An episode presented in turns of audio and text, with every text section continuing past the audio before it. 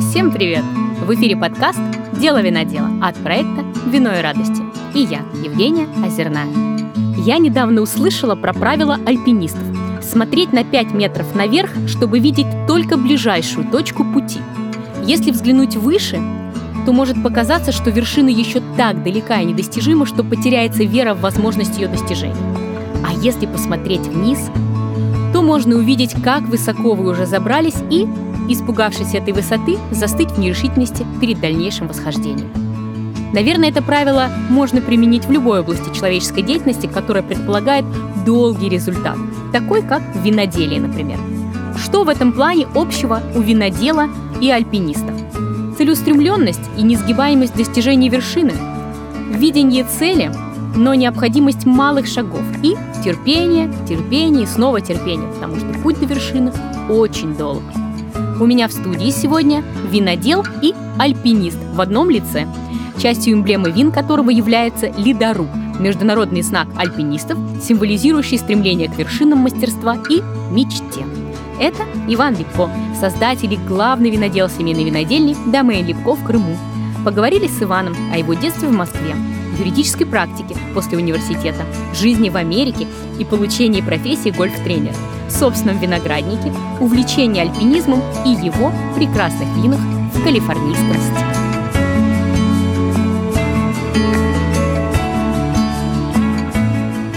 Вань, добрый день!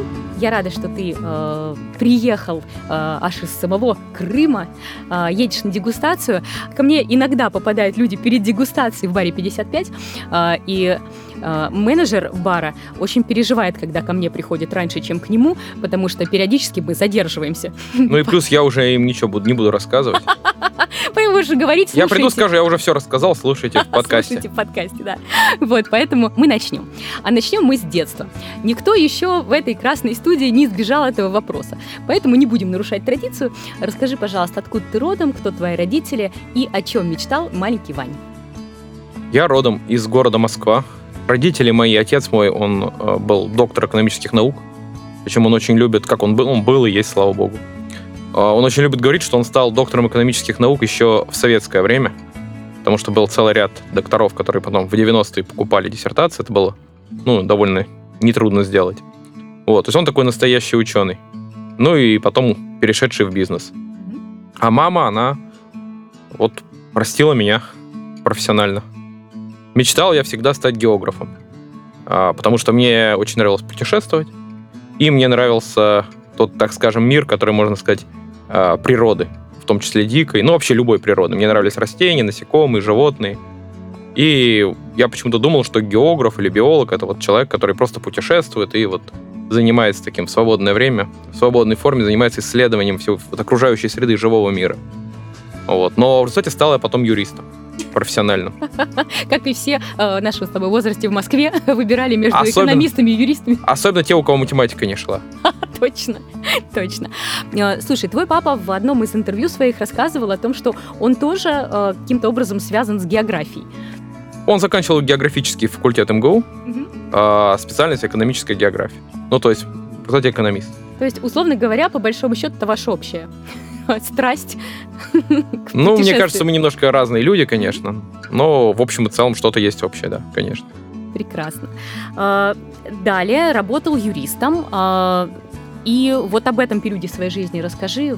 Юристам престижно работать в Москве? Много денег, говорят. Ну, наверное, правильнее сказать. Я этот период, когда я закончил юридическую академию и пошел работать в суд, я его для себя в шутку называю вместо армии.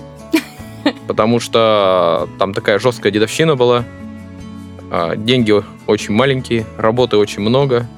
И плюс там действительно имело место даже какая-то такая, ну, несерьезная, но дедовщина. Была такая внутренняя иерархия, неформальная. И там э, вот этих молодых специалистов, которые приходили из вузов, и там хотели поумничать, там какие-то постановления, проекты писать, их отправляли клеить конверты, там, носить макулатуру какую-то, на почту ходить, подшивать дела. Вот это я очень не любил.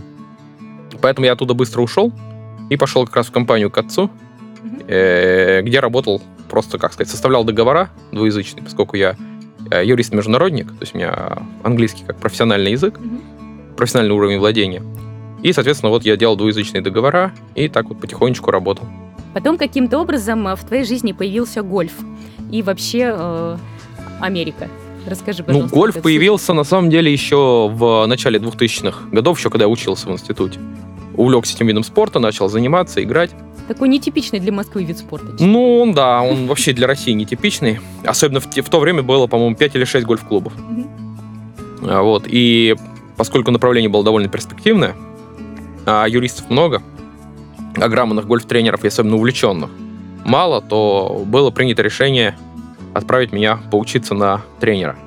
Mm-hmm. И вот я уехал в Америку, и на протяжении то ли пяти, то ли шести лет жил как бы на два дома.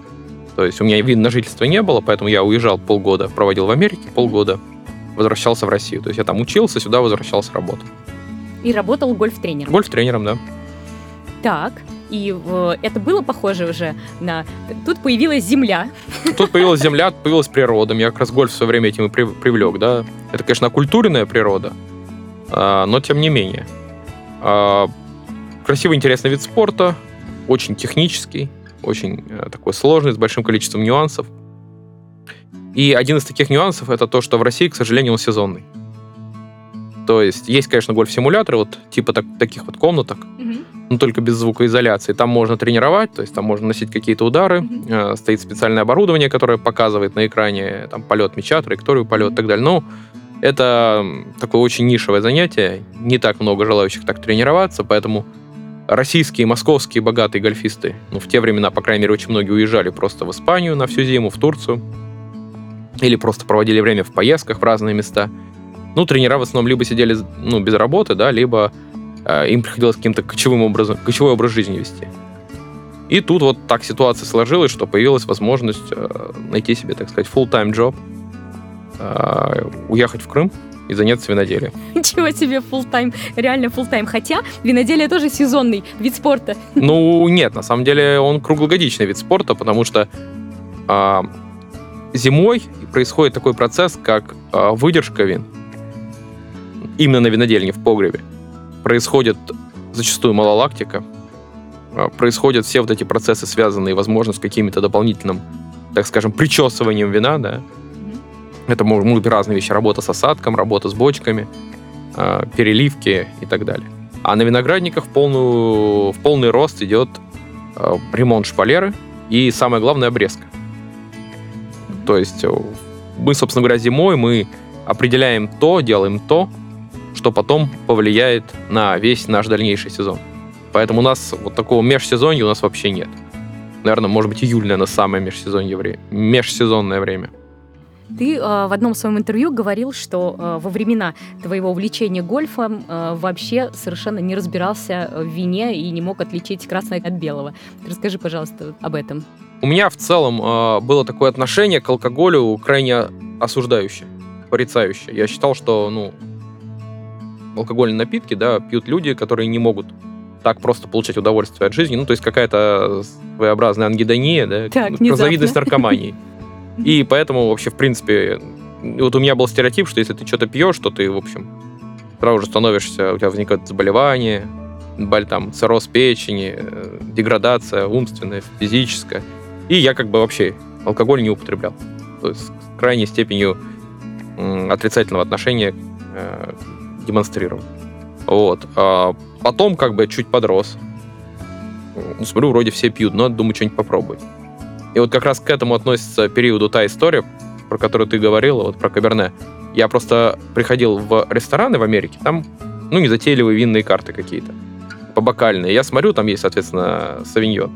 Ну, есть Савиньон Блан, да, есть Каберне Совиньон. Но я вот эта часть Блан и Каберне, я это не видел, я видел Савиньон. Я все время просил Савиньон, они мне то красный принесут, то белый. Вот, я понять не мог, думаю, блин, думаю, ну, просто помню, в прошлый раз был красный. Так. В этот раз привезли белый. Но это было давно. Это было, ну, считайте, там, лет десять-двенадцать назад. Слушай, и вдруг э, у тебя появляется виноградник. У меня не складывается. К тому моменту, к тому моменту, когда у меня появился виноградник, я уже к тому моменту закончил инотрию угу, полноценную, так, ага. э, московскую. Я закончил э, в СЭД, третий, в Лондоне. Э, это была еще та золотая эпоха, когда можно было... легко и непринужденно за небольшие деньги попадать на очень крутые дегустации. То есть За моими плечами уже было несколько десятков дегустаций. Mm-hmm. Определенный объем перелопаченной литературы, сайтов. То есть я, на самом деле, в вине уже чуть-чуть разбирался. Как этот разворот произошел? То есть ты предполагал, что вот появится виноградник, и как-то этим загорелся? Отец или... у меня работал как раз генеральным директором Инкермана. Так. И он начал обсуждать со мной возможность э, переезда в Крым, приобретения виноградника. Угу. Ну, я, естественно, исходя из того, что я рассказывал в самом начале, про свои детские увлечения, я, конечно, с радостью откликнулся на это. Угу. А как отец оказался в Инкермане из Москвы? Ну, там сложились неким образом, попросили его там бизнес-партнера, с которыми мы давно достаточно работали, угу. э, вот представлять их интересы. И он поехал. И он тоже никогда не занимался виноделием? Ну, да? Он же был генеральным директором, то есть как бы топ-менеджером. Не обязательно разбираться. Ну и плюс, на самом деле, он не должен был разбираться. Это было бы очень хорошо, если бы он не разбирался. Но он, по причине того, что я говорил, что он ученый до мозга костей, он начал тоже изучать, и потом mm-hmm. еще пытался инкерманских виноделов учить. Так погрузился, что... Да, ну я ему забрасывал какие-то там идеи, например, он привозил вино из Инкермана. Я пробовал, говорил, слушай, ну тут пиразины. А, вот эти Давай, вкус ароматические нас, соединения свойственные. Ну вот, вкус ароматические соединения, э, которых являются такими маркерами фенольно-незрелых э, вин из э, бордоской группы. Ну, прежде всего, это Каберне Совиньон, Каберне Фран, А в чем Мерло. Они проявляются? Как вот а, тона зеленого, ну, тона зеленого перца стручкового. А, это когда ты не ягодки слышишь, а какой-то вот да. э, борщичок. Да. Ну, есть там несколько вариантов с борщичком. Если это именно свежий вот зеленый перец такой вот, взяла ты такой, на рынке купила, э, порезала, вот который, знаешь, еще бывает, который жарят на сковородке. Да-да-да. Вот такой вот перец, если чувствуешь, что это пиразин. Единственное, что, ну, надо понимать, что на самом-то деле, в принципе, пиразин все равно в Каберне Совиньоне, в Каберне Фране практически всегда присутствует. Mm-hmm. Но в некоторых случаях это доминанта, она выпирает, тогда это очень плохо. А в некоторых случаях это такой легкий, тонкий оттенок, часть нюанса. Собственно, вот э, главный дескриптор, когда говорят про Каберне Совиньон, говорят черная смородина. Она тоже чуть-чуть такая пирозиновая, вот черная смородина. И когда, то есть, когда там спелый Каберне, там черные ягоды, черные фрукты и чуть-чуть-чуть-чуть перчика. И вот это получается такой гибридный аромат черной смородины. Это как бы хорошо и здорово. Если там один, соответственно, перец, то это плохо. Ну и я, естественно, попробовав там какие-то вина, я говорю, вот я чувствую пирозины туда-сюда. Он приезжает, вызывает винодела и говорит, как так, почему вы такое допустили, что у вас в премиальных винах пирозины? Они говорят, что? Какие пирозины? Ну, как бы они как делали, так и делали. То, о чем мы с тобой сегодня, по-моему, как раз говорили перед началом записи, да, что на многих крупных предприятиях исторически наблюдается то, что агроном и винодел — это немножко разные люди, они работают отдельно друг от друга. Соответственно, агроном выращивает виноград, ему, его задача получить здоровый виноград, большое количество его. Угу, как можно больше. Да, и особенно раньше в советское время ценились высокие сахара, ну, потому что при большой урожайности и особенно в условиях более прохладного климата, который был в советское время, там, в шестидесятые, в семидесятые годы, э, были проблемы с сахаронакоплением. Сейчас их нет, сейчас обратная проблема. Перенакопление сахаров. Ну, неважно. Суть в том, что агроном выращивает виноград, угу. делает объем, а винодел должен из него сделать соответствующий объем вина. Вот, собственно, как бы и все. И там не до пирозина. Ясно. Переработать бы. Ну, просто надо переработать, да, вино, чтобы оно там не окислилось, чтобы не было задушки, чтобы оно было нормальное, цельное вино. А у, тебя, у тебя на тот момент уже семья была? Своя собственная? Ну, я в шестнадцатом году женился. То есть, получается, вот как-то это все примерно в одно время происходило. Так, а у жены тоже были мечты про... Прерии. У жены, у жены были мечты, она работала на Инкермане как раз, а, угу. в адми, на административной работе. Она была начальником административного или какого-то, короче, типа такого организатора. А мечты у нее были, насколько я помню, она хотела на Эверест подняться. А. Она занималась любительским альпинизмом, угу. походами, трекингом, ну, как бы все, все, всем тем, чем, по идее, должен заниматься всякий крымчанин, потому что Крым — это вот про горы, про природу и про какую-то такую активность. Так, и э, альпинизм пришел в твою жизнь вместе с появлением да, супруги. Да, я, соответственно, приехал в Крым, появились виноградники, супруга, и пропал гольф. То есть надо было куда-то идти, чем-то заниматься. И ничего лучше я вот, чем альпинизм, скалолазание, лично для себя не нашел там пока. А, благодаря альпинизму у тебя появился вот этот э, значок на логотипе. Что это такое за приспособление да, для альпинистов? Наша эмблема, она состоит из логотипа, собственно, то есть из надписи Domaine Lipko, которая ну, латиницей набирается да, в определенном шрифте. И эмблемы. Эмблема — это вот эта как раз картинка. Соответственно, идея была в чем? Идея была создать такую гибкую товарный знак, гибкий товарный знак. Соответственно, мы можем оставляем логотип, а эмблему меняем периодически. То есть выпускаем разные линейки. Вот первая у нас линейка была как раз с ледорубом. Mm-hmm. Ледоруб — это символ альпинизма. Любого. Причем что крымского, что там гималайского.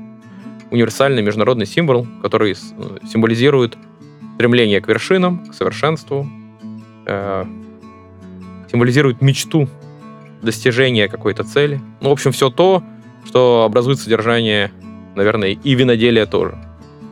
То есть э- просто такая философия была заложена в ту первую линейку, э- к которой вы стремились, да, высадив первые свои виноградники. Ну, у нас получается как? У нас, когда мы высаживали виноградники, этой эмблемы, этого логотипа еще не было. Mm-hmm. Мы изначально работали с а, покупным виноградом, соответственно, поэтому мы не назывались Domaine. А, мы выпускали тогда марку такую поместье Трензина. Вот, это как Кто раз это наш... Трензин? Трензин — это соратник э, Миккензи, который основатель Севастополя. А у него там недалеко от того места, где у нас виноградники, на, на картах девятнадцатого века там действительно отмечено его поместье, но оно не сохранилось. Но примерно из этого района мы покупали виноград, и вот была идея такая сделать, вот чуть-чуть увековечить, там немножко истории. Назвали чужим именем, короче, если вдруг не получится, как бы не наш. То, то виноват Трензин. Это из Трензина. Трензин, хитро. Трензин все испортил. Поняла. Так, а когда уже появился ледоруб? Вот, ледоруб появился в прошлом году, когда мы полностью перешли на доменский принцип работы. То есть мы делаем вино только из своего винограда, ничего не покупаем. И, соответственно, стараемся делать вино как максимально терруарный продукт. Лично для меня в плане вина самая близкая позиция — это позиция отдельных виноградников. То есть для меня вообще мечта — это научиться работать с несколькими сортами, наиболее удачными, и делать их с разных виноградников. Ну, например, там Каберне Фран с виноградника X и Каберне Фран с виноградника Y. Угу. Потому что это, это для меня лично, как для дегустатора, как для потребителя, это вот высший кайф. Сравнивать не только там производителей и года, а, например, сравнивать в рамках одного года одного производителя разные микротерруары, микроапелласьоны, ну и так далее. А сколько у тебя там микротерруаров получается внутри вот твоих? У меня получаются виноградники основной блок в Хмельницком и второй блок на плато Каратау. В Хмельницком есть как минимум три микротерруара. Есть более аллювиальные почвы, есть мергелевые почвы, mm-hmm. и есть почвы, образованные известняками, такими крупными камнями с большим содержанием оксида железа. Лю- Лювиальные это какие? Аллювиальные — это наносные почвы. Ага. Это когда, в основном, ну, река. У нас же когда-то давно была река. Угу. И вот есть отдельные участки, где прям вот эта река, грубо говоря, ил вот этот речной. И плюс над нами есть такой холм, довольно крутой. Когда идут дожди, оттуда все смывает вниз. Вот это вот тоже процесс вот этого аллювия. Но прежде всего это речные отложения. То есть там почва более мощная, более влагоемкая, более плодородная. И такие участки, они лучше подходят для ароматических сортов, для белых сортов. Ну, как-то в целом так. Соответственно, мергели — это очень бедные, очень известковые почвы. Они очень сухие. Там получается потенциально, в теории, да, при правильной работе, там должно получаться очень маленькое количество винограда, низкая урожайность, мелкие ягоды, очень высокая концентрация вкуса ароматических веществ, и при этом э, они должны быть довольно элегантными в теории. Но мы пока только в процессе работы. Ну и, наконец, третий участок, который мы говорили вот про эти камни с оксидом железа, там э, история идеальна для красных. Мощных, пышных, спелых. Как раз вот сира наша сегодняшняя, про которую мы будем говорить, она как раз с этого участка. Угу. Но тогда тебе придется на каждом этом участке посадить одинаковые сорта винограда для того, чтобы да, иметь возможность их да, сравнить. Да, мы изначально высадили более двадцати сортов. Ого. А, наша задача определить пока, понять, в принципе, какие сорта у нас получаются. Как только это будет ясно, а, мы начнем переходить к вот, именно принципу такой микротерруарности. То есть такой чисто научный подход, такой исследовательский. Он и научный, и исследовательский, он э, очень увлекательный, как мне кажется, и для производителя, и для потребителя, и он абсолютно уже апробированный, отработанный в мире. То есть это традиционное явление в области премиального виноделия. Чего у всех шато, у тебя Domaine? Затрудняюсь сказать. Я думаю, что шато — это некая дань любви и уважения к региону Бордо. Домен — это более универсальный термин, хотя он сам по себе, конечно, более из Бургундии, да, но он также и более распространен в целом в мире. То есть можно найти массу образцов, примеров, да, когда хозяйство называется домен, а, за рубежом, да, где-то, допустим, в Америке, там, домен Сирен, допустим, в Орегоне. Но при этом э, шато там, по-моему, не найдешь. Потому что все-таки шато — это чисто бордосская история. А, ну, просто шато много ну, есть еще. Среди российского есть еще шато, есть еще шато, я вспоминаю, в Роне, там тот же шато Домпюи, да, Гигаревск. Ну, шато — это замок. У нас никакого замка нет. У нас э, ангар, технологичное производство, как это говорится, good enough, такой принцип скандинавский. То есть ровно столько, сколько нужно. Я имею в виду в плане какой-то там роскоши. Никак, никаких дополнительных там украшательств у нас нет. У нас все так очень практично и прагматично. Так, а это и неплохо? Что тут разводить богатство? Ну, возможно, это какая-то просто вынужденная мера, потому что у всех разный стартовый капитал, да. Допустим, возможности создать какое-то шато, построить из мрамора, да. Там у миллиардера, у него одни, а у нас как бы чуть-чуть другие возможности. А чего не имение, не поместье как-то на русский А лад? Потому что все-таки, на мой взгляд, вино — это продукт э, западной цивилизации, западной культуры. Э, и, соответственно, вот название, оно должно отражать истоки, корни. Ну, мне кажется, было бы глупо, глупо например, там, сделать какую-нибудь там пельменную, да, или там какую-то там, да, там, назвать ее там шато... De, de haute cuisine. Пельмень. Да, да, de haute пельмень, да, дю пельмень, да, это смешно. Но также и смешно назвать там какое-то поместье, поместье Липко. Но мы же не помещики. Мы домен, домен. Домен — это люди, которые сами выращивают виноград и делают из него вино. И это просто как термин научный. Семейный бизнес. Как распределяются семейные обязанности? То есть это он семейный, потому что это ну, какая-то инвестиционная просто история, вы вместе с папой вложились как бы в эту историю. Или же у вас действительно вся семья принимает участие в, на всех этапах сбора? Там, ну так или иначе вся семья принимает участие, но в основе лежит что? Что отец как бы это инвестор, и я занимаюсь стилистикой вина, управлением именно винодельней и виноградником с позиции создания продукта. А жена занимается маркетингом и пиаром. Она меня, собственно говоря, сюда и отправила. Потому что когда я спросил, говорю, ехать? Она такая, нет, обязательно езжай. Хорошо? Прекрасно. Вообще вот эта тема жены виноделов, это такая сейчас прямо отдельная каста таких... мощных, в хорошем смысле слова, таких вдохновительниц, которые э, стоят за своим мужчиной-виноделом. Э, расскажи, пожалуйста, немножко о своей супруге, вот насколько она, какую она э, роль э, играет, да, вот для тебя лично э, на вот твоем производстве, предприятии? Она играет колоссальную роль, э, и, в принципе, это логично. Я человек, который, в принципе, привык работать в команде. Э, я не одиночка. То есть мне нравится... делить ответственность, делить полномочия. Я не люблю так хвататься за все подряд. Соответственно, мне нравится здесь то, что я... Моя голова свободна от всяких лишних мыслей. Я занят производством винограда. Я занят производством вина. Она занимается организацией туров к нам на виноградник, экскурсий, общение с дистрибьюторами, общение с конечными потребителями, с промежуточными предпотребителями, то есть ресторанами, бутиками. То есть взяла на себя вот эту всю организационную ответственность. Mm-hmm. Так что это очень здорово. Она такой у тебя амбассадор? Ну, она не амбассадор, она именно как организатор, менеджер, можно сказать, mm-hmm. управленец, человек, пиар там и так далее. А, ругает тебя за твои вины или нравится ей? А, нет, такого у нас точно нет. И чего ты сделал у нас есть, за вино? У нас есть просто четкое понимание, мы э, сами понимаем, где у нас хорошо получилось, где плохо, где могло бы еще лучше получиться и так далее, поэтому... Тут просто идет такая работа, это все как бы там тремя, четырьмя, пятью, десятью даже годами ее не решить. Это длительная работа на протяжении там, ну хотя бы лет двадцати, чтобы создать действительно по-настоящему хорошее вино в наших условиях. Потому что надо понимать, что крымский терруар и конкретно наш терруар, он а, абсолютно не укладывается ни в, ни в одну картину, ни одного стандартного апелласьона.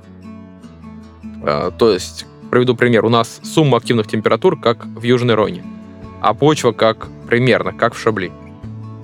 То есть взять как бы неоткуда.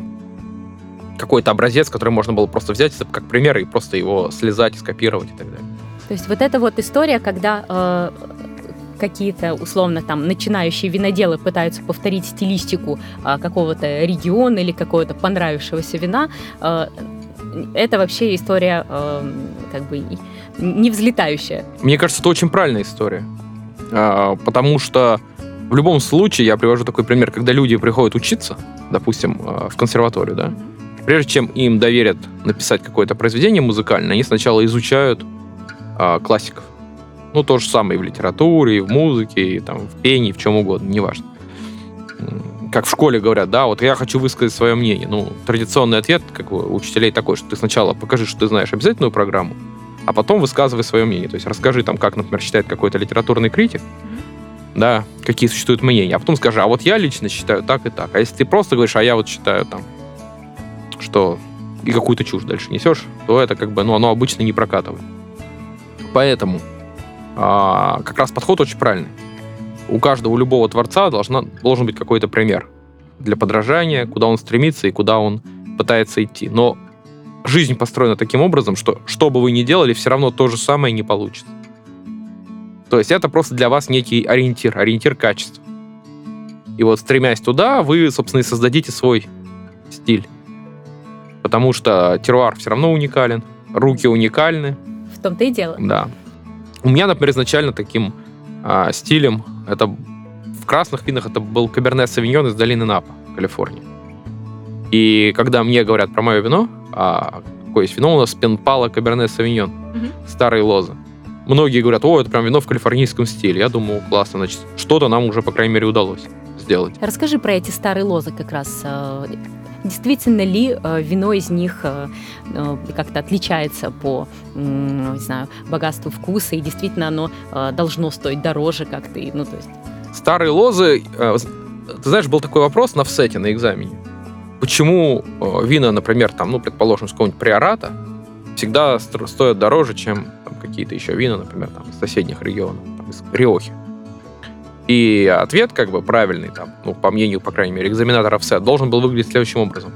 Что много ручного труда, сложный рельеф местности, террасированные крутые виноградники, старые лозы, это значит исключительно ручной труд, низкая урожайность, соответственно, на единицу там затраченных каких-то препаратов, да, или ручного труда человеческого, выход вина ниже. То есть уже в любом случае себестоимость вина сильно возрастает. В то же самое время старые лозы, в теории, они должны давать более концентрированные ягоды, из которых потенциально можно сделать более глубокое, более комплексное вино. Вино, которое обладает большим сроком жизни. Ну, вот примерно так. На практике, конечно, как показывает практика, можно сделать выдающееся вино с молодых лоз, относительно молодых. Можно сделать абсолютно бездарное, отвратительное вино со старых лоз. Но в любом случае старые лозы — это всегда интересно. Там еще есть такая идея, когда мы говорим прям про совсем старые лозы. Ну, у тебя какой возраст? тридцать пять лет. Угу. Мы, мы говорим о сохранении некого генофонда. То есть ты же понимаешь, что а, все сорта, да, у них еще есть клоны. То есть есть Каберне Совиньон, там много-много-много клонов. И есть э, клоны, которые сейчас э, активно размножаются в питомниках, а есть старые клоны, которые практически их, ну, получить невозможно. Но они сохранились, вот этот старый древний генофонд, можно сказать, он сохранился на каких-то отдаленных виноградниках в Австралии, в Чили, в Аргентине и так далее. И вот э, по-настоящему старые лозы, они ценятся еще в этом плане. Вот, например, наши лозы, они отражают генофонд Каберне Совиньона, ну, предположительно, советской эпохи. То есть это середина восьмидесятых годов, это еще советские саженцы. Но в целом, что я могу сказать, отличаются. Вот конкретно на нашем примере я могу сказать, виноград и вина со старых лоз действительно отличаются. У них свой особый аромат, свой особый вкус. И если говорить о Каберне Совиньоне, он действительно он более структурный. И структурный и одновременно более мягкий. Я бы сказал так. тридцать пять лет для лозы – это возраст, когда э, что? Она наиболее зрелая или она уже к увяданию идет? Ну вот, ориентируясь по опыту мировому, тридцать пять лет – это обычно самый такой, как и у человека, наверное, возраст, наибольшая работоспособность. То есть уже есть и определенные знания, умения, и навыки, и еще То много сил. То есть она предсказуемая, более предсказуемая по урожайности. Ну да, да, да, да, да. Как бы в мире в целом тридцать пять лет лозы не считаются за старые. Это считается нормальный возраст для хорошего, солидного винограда. Как эти лозы выжили с советского времени, с эпохи сухого закона? Вот мы... Прикол нашей ситуации в том, что они нам достались в виде уже заброшенного виноградника. И мы этот виноградник, ведь пенпал, это означает перепел. Вот. Там был, были охотничьи угодья. Там уже э, жили перепела, там активно вели охоту. И вот мы приобрели эти виноградники. Естественно, охотиться прекратили там. А мы стали их восстанавливать. То есть там было все заросшее ломоносом, шиповником, даже какие-то деревья выросли, мы это все раскорчевали, убрали. А многие лозы обрезали, вплоть до там переформировали, то есть там, в некоторых случаях, где были очень длинные плечи, кордоны выведены. Мы сделали формировку гюйо. Ну, в общем, грубо говоря, мы убрали старую больную древесину, оставили только корень и вот саму прививку привой. И вот с него уже вывели новые плечи, и сейчас ну, получаем... Самое главное, понимаешь, да, что в старой лозе самое главное — это корневая система. Да, конечно. Вот, собственно, вот как бы корневую систему мы сохранили, а дальше все сделали максимально оптимально по современной науке. Так, у перепелов случилась реновация? Их... У перепелов реновация, да, они сейчас... Они, кстати говоря, мы, мы минимально, в принципе, используем минимально пестициды, гербициды и так далее, поэтому перепела там по-прежнему живы, здоровы, их можно наблюдать у нас на винограднике. Прекрасно. А... Хорошо.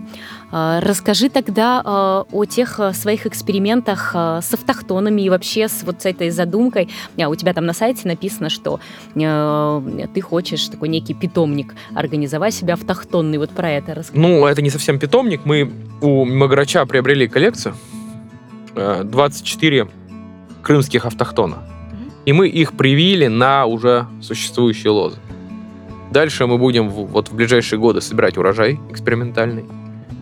Будем пытаться понять вообще, что это за сорта, что за виноград дает, как с ним работать, какое вино получается. И то, что нам покажется наиболее перспективным, мы будем уже в питомнике делать, отбирать образцы и размножать в питомнике. Это помимо двадцати четырёх сортов, которые у тебя международные? Ну да, основных международных. Вот угу. Еще у нас есть несколько гибридных и двадцать четыре классических крымских сорта. Я, кроме Кокуры, честно говоря, не знаю ни одного. Ну, там есть Кефесия, Экимкара, Джаваткара, Сары Пандас, и там еще масса есть таких, какие-то там какой-то Кок-Султан Изюм. Как, как будто ты говоришь на каком-то инопланетном ну, языке. Ну, это тюркские, это тюркские названия. Я даже не выговорю. Ну, главное, что никто не знает, что это за сорта, и никто не знает, какие из них вина получаются, по большому-то счету. Потому что их традиционно использовали как часть в бленде, да, в купаже, а, часть ассамбляжа. А как бы делать их моносортовой вариант, пока вот, если честно, мне неизвестно, например. Ты говоришь, что любишь работать в команде, и, естественно, она у тебя, наверное, есть, потому что просто так приехать и выучиться, и вдруг начать делать вино, наверное, довольно сложная затея. Вот. Расскажи немножко о своей команде, кто эти люди. У нас есть несколько человек, у нас есть очень хороший бригадир, человек, который полностью контролирует все, что происходит на винограднике, то есть это, каждый день это большой труд. Это нужно собрать рабочих, поставить, дать им задачи на день, проконтролировать выполнение в режиме реального времени. Вот такой человек у нас есть, и это очень здорово. А рабочие откуда берутся? Местные. У нас есть э, агроном, который следит за тем, чтобы на винограднике не было никаких, э, ну, прежде всего, и насекомых, да, и вредителей, да, и плюс э, грибковых заболеваний. Ну, в Крыму это аидиум милдью. А у нас есть... неплохая команда винообработчиков, и есть консультанты. Люди, к которым мы обращаемся. Ну, у нас, допустим, у меня появляется какая-то идея, я хочу сделать вино в каком-то стиле. Соответственно, я встречаюсь с консультантом, мы дегустируем, я задаю ему вопрос, вот как, он дает какие-то варианты свои. И дальше, после обсуждения, там, мы в том или ином виде какую-то схему принимаем и начинаем отрабатывать. Угу. А кто твои консультанты? Если на, разно, на разном этапе разные люди были, консультировали. Это Алексей Сапсай, Антон Бирюков. Ну, периодически обращаюсь за советом к, к коллегам по цеху в Крыму. Бывает так, что и Олег Репин что-то подскажет. У нас в целом считается, да, что в Севастополе такая достаточно дружелюбная атмосфера в среде виноделов. И, в общем-то, у нас все люди очень открытые, готовы помочь, поддержать, подсказать. То как есть бы виноделы, взаимопомощь такая. Виноделы не конкурируют друг с другом? Или все-таки конкурировать? Я думаю, что по мере того, как их становится все больше и больше с каждым годом, и растет это все в геометрической прогрессии, их количество, конечно, начинается, появляется конкуренция. Вот. Но пока, пока все равно у нас такие хорошие добрососедские отношения и присутствует взаимовыручка, взаимопомощь. Ты э, говорил, опять же, в своем одном интервью, что э, твоя целевая аудитория, вообще люди, для которых ты делаешь вино, это такой не, не, некий middle-up сегмент, да, какие-то люди более обеспеченные, э, потому что... Э, почему, кстати? Вот? Ну вот крымское вино, оно, как и Приорат, оно стоит дорого, потому что у нас... много старых виноградников с низкой урожайностью, у нас э, непродуктивный ручной труд, у нас достаточно бедная почва с низкой урожайностью, у нас периодически бывает засуха, которая тоже влечет за собой э, снижение урожайности. То есть производство вина в Крыму дело очень дорогое, вина получаются дорогие, себестоимость очень высокая. Соответственно, позволить себе это могут купить только люди с более высоким достатком. Это с одной стороны. С другой стороны, в целом, идеология вот, вина, которую мы пропагандируем, да, проповедуем, да, вот это стремление делать какие-то терруарные вина, работать с отдельными клонами, с отдельными виноградниками. В основном это интересно все-таки а, так называемым, которых называют винные гики. Да? А винные гики все-таки тоже чаще всего это люди, располагающие определенным уровнем дохода. Вот по этой причине. То есть это как бы твоя, это твой портрет потребителя, да? То есть ты ну, на этих людей да. ориентируешься. Я думаю, да, потому что я ставлю себя просто даже вот в те времена, когда я уже начал пить, но еще это все делал как бы там неосознанно. И я просто помню, что я запоминал там, вот приходил в магазин, говорю, а вот была у вас какая-то вкусная Италия, там вот такая с зеленой этикеткой. Понимаешь? Как бы? То есть там вкусная Италия, зеленая. О, или я помню, я спрашивал, говорю, вот мы пробовали вино какое-то, говорю, такое вкусное, вот в Неаполе были, такое вкусное вино с синей этикеткой, красное. То есть вот, понимаешь, вот уровень обывателя винного. Так. Я сам через это прошел, и я понимаю, что такой человек, конечно, никакого Domaine Lipko там запоминать, разбираться, что значит домен, почему там ледоруб, и чем отличается двести четырнадцатый клон Каберне Фран от триста сорок седьмого, такой человек никогда не будет. То есть ему это просто неинтересно. Вот так же, как и ты приходишь в магазин, ты просто помнишь, тебе нравится там молоко, оно стоит на той полке, синяя там коробочка, там пакетик, да, ты просто заходишь, не думая, берешь, там, кидаешь в корзину, все. Ты же не будешь там, вот я хочу молоко там с такого-то терруара, от такой-то коровки там. Ну, если бы было такое предложение, понимаешь, если бы я с молочником могла побеседовать, там, узнать, какая коровка там. Вот представьте нормального человека, такого обычного нормального человека, да, у которого нет каких-то особых таких интересов, да, связанных именно прям вот с вином. Вот будет он во всем этом копаться. Ему нужно просто прийти, он помнит, чтобы было вкусно и недорого. Это же еда. Многие говорят как, что вино — это продукт питания. Вот я, например, считаю, что вино — это некий экспириенс дегустационный. То есть это как вот прочесть книгу, да, интересную, или посмотреть фильм. А, а то же самое выпить вино. Именно посидеть, подумать, поанализировать, повспоминать, попроводить какие-то аналогии. Попредставлять себе, какой был год, какой, что за виноградник, почитать про это. Попредставлять себе, что там думал винодел, как он хотел сделать, как он этого добивался. Вот, вот что такое для меня потребление вина. Ну, соответственно, это как бы очень нишевый продукт. И вот такая модель потребления, она, ну, не распространенная, я думаю, в целом. А, ты говоришь о том, что не любишь всякие винные эксперименты и такие новомодные, типа пятната там или оранжей, но тем не менее это делаешь. Вот я... Как с этим противоречием нам быть? А тут нет противоречий. Дело в том, что я просто воспитан сам по себе, да, как бы вообще любая, любая история, она, ну, зиждется на неких таких краеугольных камнях. А, так как я формировался внутри, да, как ценитель вина, соответственно, воспитывался в основном на классике. На европейской, на новосветской, но на классике. А, вот такие маргинальные стили виноделия, они, естественно, в эту классическую модель они не укладываются. В то же самое время мы делаем же вино не только для себя, но и для людей. И вот, что касается пятнатов, мы, мы же их не продаем, мы их делаем исключительно, поскольку с лицензией нет, мы их делаем для внутреннего потребления. Это такой легкий, э, ароматный, вкусный, слабоалкогольный, э, игристый напиток.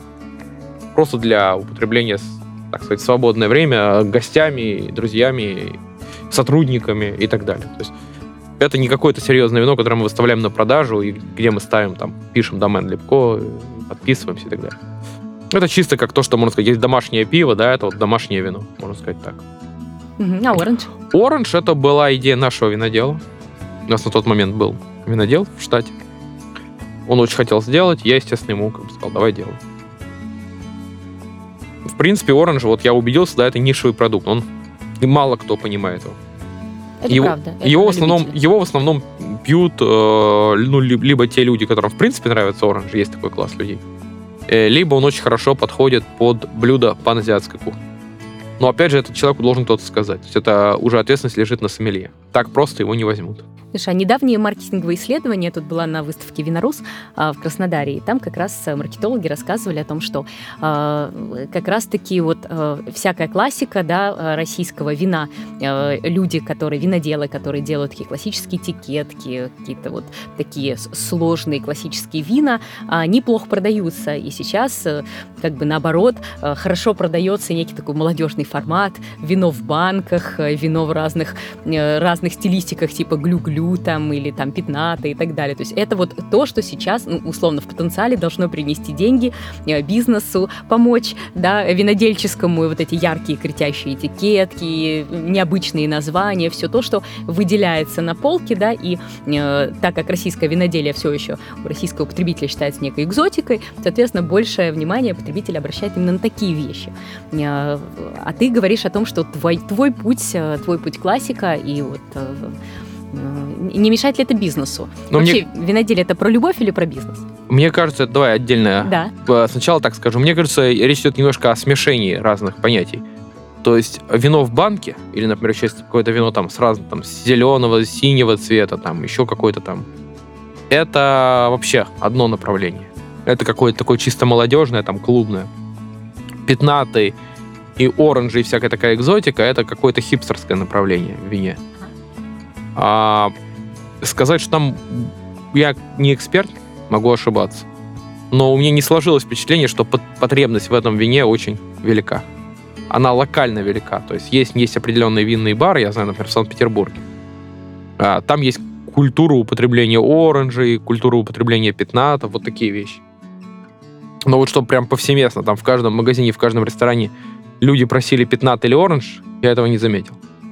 Ну, про вино в банке я вообще молчу, или также там безалкогольное вино, разноцветное вино, это вообще отдельная какая-то тема.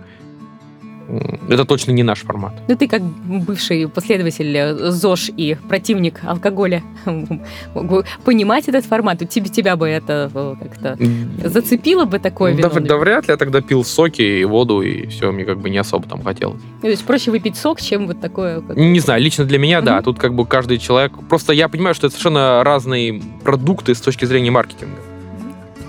Естественно, их надо по-разному позиционировать. То есть ты должен уже выбрать, либо ты делаешь вино в банке, либо ты, ну, пытаешься там работать с какими-то клонами, микротеруарами. Это вообще абсолютно разные истории. Совмещать их — это как бы немножко шизофрения, то есть это как бы раздвоение личности такое. Вот. А вино про, про любовь или про бизнес, ну, я могу сказать, что точно это не бизнес в таком вот формате, в небольшом, как у нас. А, потому что, ну, прежде всего, потому что маленький объем производства, чтобы вино более-менее несло доход, оно должно быть либо очень дорогим, тогда его никто не будет покупать, либо там не будет дохода. То есть, наверное, когда мы говорим про крупные предприятия с выпуском в несколько миллионов или десятков миллионов бутылок, это крутой бизнес. Это большой бизнес, но это сложный бизнес. А когда мы говорим про мелкое виноделие, это все-таки, конечно, больше про капитализацию, про игру в долгую и, наверное, про какую-то вот, типа, как то, что ты сказала, про любовь, да, про, про идею. Вот мне кажется так. Многие сейчас загораются идеей там выкупить какой-то участочек или здесь на Кубани, или в Крыму, и заняться, и делать, и такой вот романтический флёр за этим тянется, и такие немножко розовые очки. А насколько это действительно тяжелый труд, и сколько нужно инвестиций там, в это вложить, и для того, чтобы хотя бы выйти на капитализацию, я уже не говорю о какой-то прибыли. Ох, ну это... Вот прям сколько именно нужно вложить, я... Ну, порядок. Непонятно, что там, не до копейки. Нет, это даже как порядок, это очень сложно посчитать. Например, саженец, саженец один стоит, там, типа, два с половиной евро с доставкой, да, но его еще надо посадить. Есть такие, короче, цифры, по-моему, где-то там, говорят, тысяча шестьдесят - шестьдесят пять долларов, это гектар, вот сделать виноградника под ключ. Но сначала еще надо землю купить. А, соответственно, земля сейчас очень дорогая в Крыму, потому что ее не так много плодородной и такой пригодной для виноградарства. Уже практически все раскупили. Ну, соответственно, то, что осталось, там цены выросли в десятки раз. Говорят, что доходит до там, четыре-пять миллионов за гектар пустой, пустой земли. Ну и плюс еще поверх там сколько, пятьдесят-шестьдесят тысяч долларов, да. Курс все время гуляет то шестьдесят, то восемьдесят. Короче, не знаю, трудно сказать. Винодельню, ну, тоже нужно, наверное, как бы считается пару миллионов долларов, чтобы построить. Такую даже небольшую. Ну, то есть речь идет про вложение там от нескольких миллионов до нескольких десятков миллионов, десятков миллионов долларов. Уже зависит от того, как бы у кого какие фантазии. Техника дорогая, обслуживание ее, зарплатный фонд очень большой. Вот. Либо должна быть уже история совсем микровинодельческая. Например, у вас там всего гектар земли, да. А, грубо говоря, ты там можно теоретически собраться с друзьями и самим посадить все. То есть это будет почти бесплатно. Дальше, грубо говоря, можно самому ухаживать. Если, ну, если это реально вот, ты готов, умеешь, любишь это дело, хочешь работать на земле, не обязательно быть миллионером. То есть можно где-то купить гектар земли в Бахчисарайском районе. Не знаю, там, тысяч за там, четыреста-пятьсот, могу ошибаться. Дальше купил саженцев, да, это еще там, ну, тысяч десять евро, да. Дальше, грубо говоря, я говорю, сам это все высадил и сам со всем этим ухаживаешь. Тогда как бы это вообще все очень бюджетно получается. То есть все зависит от, как бы, от конкретных потребностей. А как ты относишься вот к этим проектам, например, как на усадьбе Перовских, такой есть винодельческий кластер, такой, как это, господи... Центр виноделия. Да, да, центр виноделия, но какое-то есть такое иностранное умное слово, сейчас мне выпало у меня из головы. Коммунальное винодельня. Ну, коммунальное виноделье, да, по-русски коммунальное виноделье. А ты как, какое-то имел к этому отношение, пока росли твоя виноградина? Мы там производились, мы, угу. там, мы там делались вот до... О, винодельческий коворкинг, я вспомнила. А, интересно. Я такого, я, я такого не слышал термина.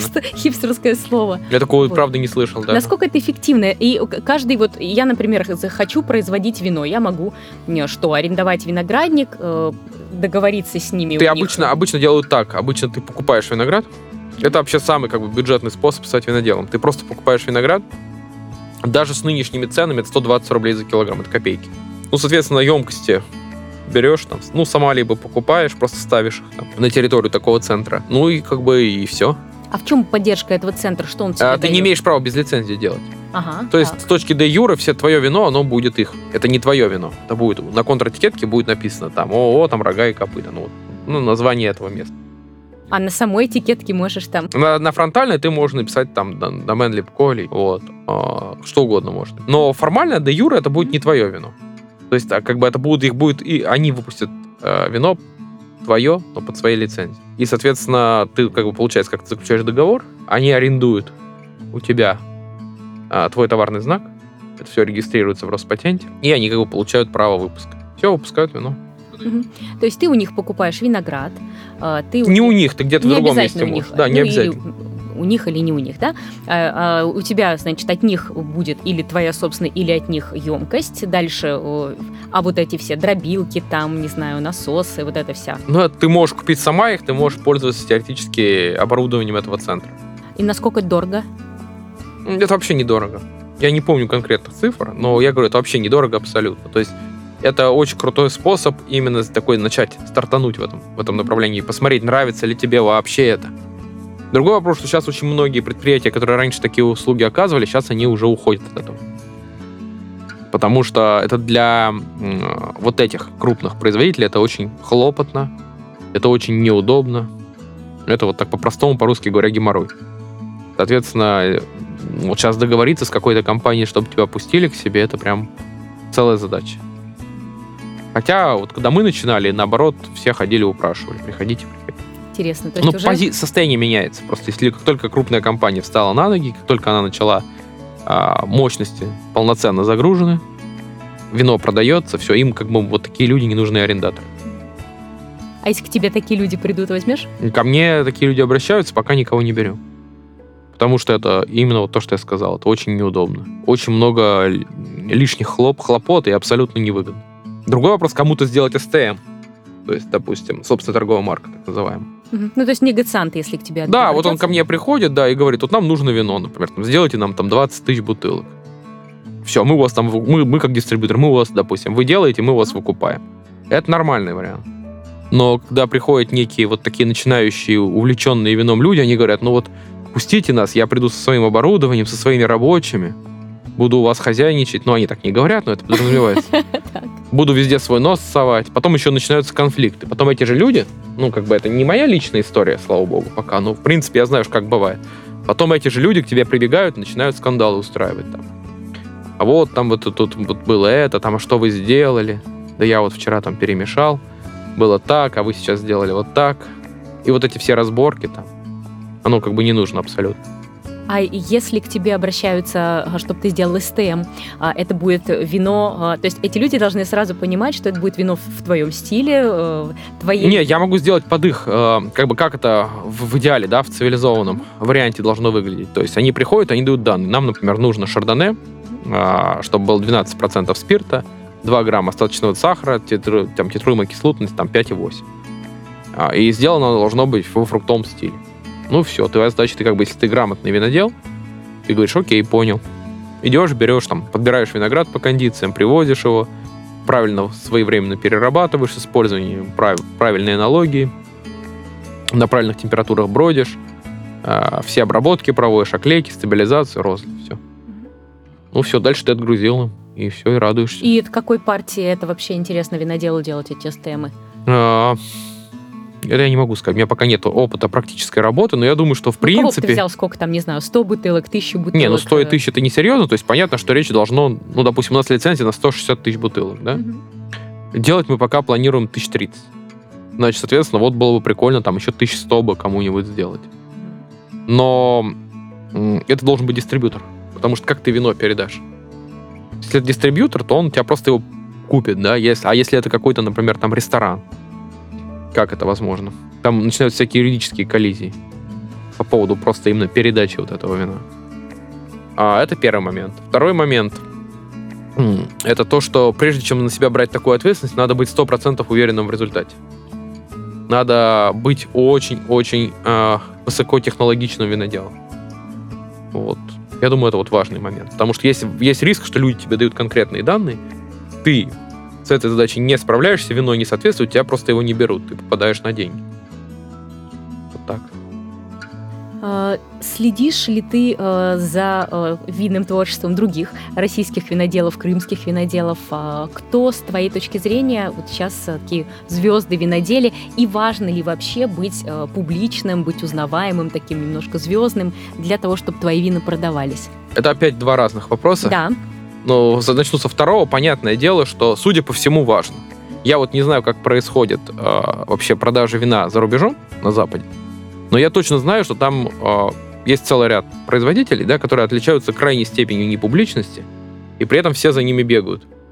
Ну и даже если ты какой-то там, не пойми кто, какой-нибудь там в глухой деревне, в Базиликате, там делаешь какой-нибудь э, альянико да и вультуре, ты все равно это вино каким-то образом продашь. Я не знаю, как у них это все построено.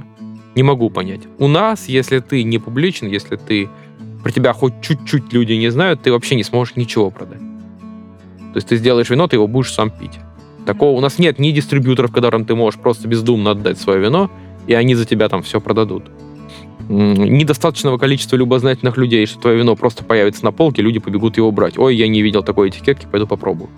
Ситуация прямо обратная. Ой, незнакомая этикетка, да зачем ее брать? Не буду ее брать. Поэтому, да, видимо, к сожалению, ну, на мой взгляд, к сожалению, надо быть очень максимально публичным человеком. На самом деле, по-хорошему, если говорить строго, это ставит под сомнение саму идею виноделия. Потому что если ты винодел, прям настоящий винодел, то у тебя просто нет времени быть публичным. Это невозможно. Ты должен все время проводить на винограднике и в погребе. Тебе даже вот на подкаст приехать возможности не будет. Уж я не говорю про все эти бесконечные гастроужины, турне и так далее. Вот. Это если вот это чисто мое мнение в отношении именно виноделия, профессионального, настоящего виноделия с большой буквы. А первый вопрос был по поводу, слежу ли я. Да, я очень активно слежу. Прежде всего, я очень много дегустирую импортных образцов. Ну, в силу того, что это просто как бы одно из моих хобби. Пробовать вино. То есть мне это очень интересно. Естественно, я периодически пробую российские вина, как крымские, так и, так и краснодарские, кубанские. Но лично Я не знаю, был такой вопрос или нет, но как бы лично за людьми я не слежу. То есть мне а, часто говорят, что люди покупают не вино, а человека. Ну, я этого понять не могу, потому что мне а, именно мне интересны люди как производители конкретного вина и конкретное вино. Вот лично мне какая-то личная история конкретного, там, условно, Васи Пупкина абсолютно, ну, до фени. Потому что я пью вино, мне без разницы, кем он там раньше был, юристом, гольфистом, альпинистом, бездельником. А вот это тебе так, а другим интересно? Ну вот, ну ты же про меня спросил. Поэтому вот я говорю, я не могу понять. Мне гораздо интереснее вино. Вот если нужно прям кого-то назвать, вот мне, например, я впечатлен творчеством Алексея Толстого. Причем как писателя, так и винодела. Вот его работа. Это разные люди. Да, в Галицком и Галицком, и в Маркотхе, да, это, ну, это, ну, на мой взгляд, это по-настоящему крутые вина. Ну, в общем, как бы так. Знаешь, как мне тебя здесь в новороссийской алкотеке продавали? Нет. Я вот как раз из тех, кто видит неизвестную этикетку и говорит, о, интересно, дай-ка надо попробовать. Ну, да, смотришь, да, ты... Крым там-то все. И он говорит, ну, здесь это оранж. Мне сказали, я как раз оранж брала. Хотя не люблю оранжи, но как бы другого не было. Ага. Этикетка была новая, мне было любопытно. Вот. Это бывший альпинист, который завел винодельню в Крыму, мне сказали, и у него на этикетке сзади не написано правильное название вина, потому что такого вина нет в реестре вин, поэтому там написано какое-то другое вино. А на самом деле там вот то, что написано на центральной этикетке. Вот такая продажа произошла. Ну, неплохо, неплохо. Ну, конечно, насчет бывшего альпиниста это они круто загнули. Я думаю, сейчас альпинисты... Мне какой-то дед представился, знаешь. Да, я тоже, я тоже когда-то рассказывал, писался такого сурового, да, сурового деда, такого с бородой, с, в балаклаве, в маске, в очках вот таких. Такой вот подмороженный, знаешь. Подмороженный, да-да-да. Бывший альпинист, да. Но уже, да, что-то... Ну, ну что-то... интересно рассказали, молодцы. По, по крайней мере, да, я взяла, не продегустировала. Вот. Но в целом это, конечно, любопытно. Вот. Ну, то есть чего-то как-то пытаются продавать. Как ты с ними работаешь? Вот, как происходит работа винодельни с конечной точкой, например, вот там алкотеками, или где эта продукция твоя будет представлена, они что-то знают про тебя, то есть ты как-то с ними общаешься там, или, может быть, супруга общается, то есть какой-то минимум у них, я не знаю, о том, что они должны про тебя знать, чтобы мне не рисовался как потребителю дед-альпинист. Да, дед-альпинист, это круто. Который там вырастил оранж где-то на Эвересте. На Эвересте. Ну, ты знаешь, на самом деле, вначале ты находишь, ну, некого партнера, и выходишь просто к ним с предложением. Ты говоришь, так и так, вот мы там производим вино, хотели бы у вас продаваться. Предположим, они говорят, что их это интересует. Дальше ты встречаешься обычно с каким-то человеком, который принимает решение. Это может быть собственник или руководитель, или еще что-то. Проводишь для них дегустацию, общаешься. Если им интересно, то как бы вот, собственно, наступает момент такой работы полноценной, то есть подписание договора и дальше период обучения. Сначала обучение менеджмента, потом ты ездишь по регионам, вот как в случае с алкотекой, ездишь по регионам и проводишь обучение для сотрудников магазина. В Крыму... Сам? Сам? Это отдельный прикол, я сейчас расскажу. То есть сначала ты едешь, допустим, вот Крым, потом, допустим, Геленджик, Новороссийск, отдельно Сочи, отдельно еще что-то. А прикол в том, что по какой-то непонятной мне причине а, сейчас в России завели моду, чтобы приезжал именно сам винодел, а еще лучше собственник. Почему-то все очень... Никто не хочет слушать бренд-амбассадоров. Все хотят винодела и собственника. Чего, в Москве прекрасно бренд-амбассадоры справляются. Не знаю, каждый раз... Может быть, это, ну, в крупных предприятиях понятно, что ты там не вызовешь там собственника Массандра или Золотой Балки. Он как бы нафиг никуда не поедет. А вот по мелким виноделам вообще не хотят просто ни в какую. То есть вот приезжайте сами лично. А тут проблема в чем? Что тебе действительно, если ты действительно винодел, ты должен быть на винограднике и в погребе. А если ты собственник, то как бы... Ну, если ты как бы какой-то независимый инвестор, то тоже у тебя, значит, какой-то есть бизнес серьезный, и ходить там рассказывать, э, развлекать вот это, это шоу, да, перформансы показывать, тоже тебе некогда. Поэтому очень важно, наверное, чтобы... Э, ну, с одной стороны, наша задача, чтобы были качественные бренд-амбассадоры. У нас, кстати, есть такой человек. А с другой стороны, конечно, очень мы ждем, чтобы все-таки люди, да, которые...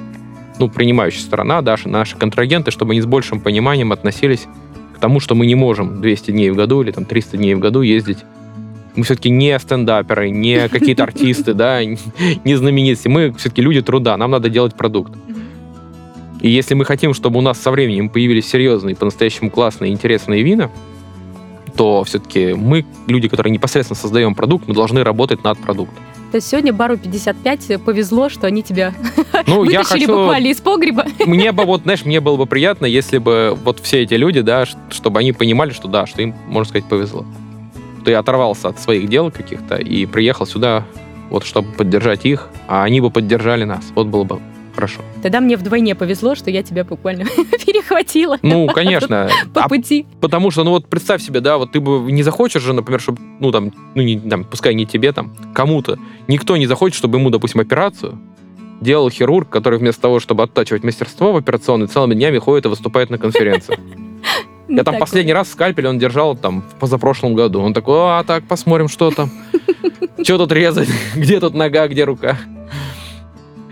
Вот как-то так. Ну так в вине то же самое, все абсолютно то же самое.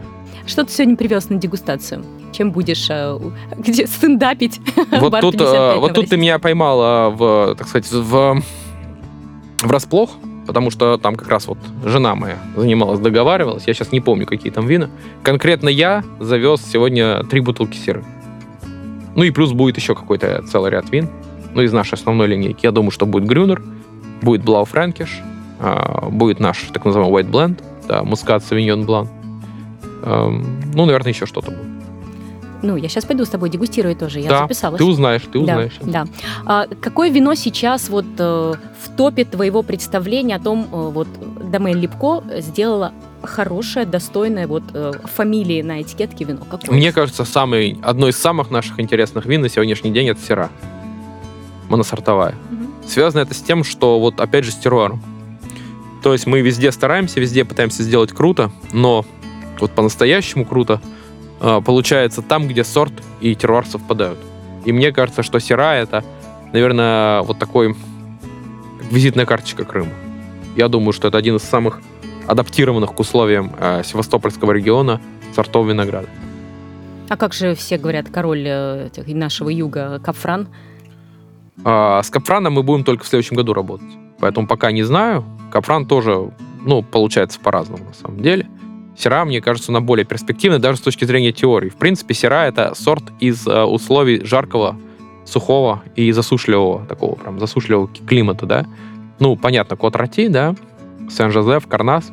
Там, кстати, чуть прохладнее, чем в Крыму. Но тоже каменистые сухие почвы и не так много влаги. Э, и, в принципе, Сира себя, ну, естественно, прекрасно проявляет в Австралии. Ну, там Баросса, Макларенвейл. Все знают эти места, эти названия. Я сейчас вообще такая сижу, киваю, как будто я тоже, да. Ну, я думаю, ты знаешь. Да, да, как вчера.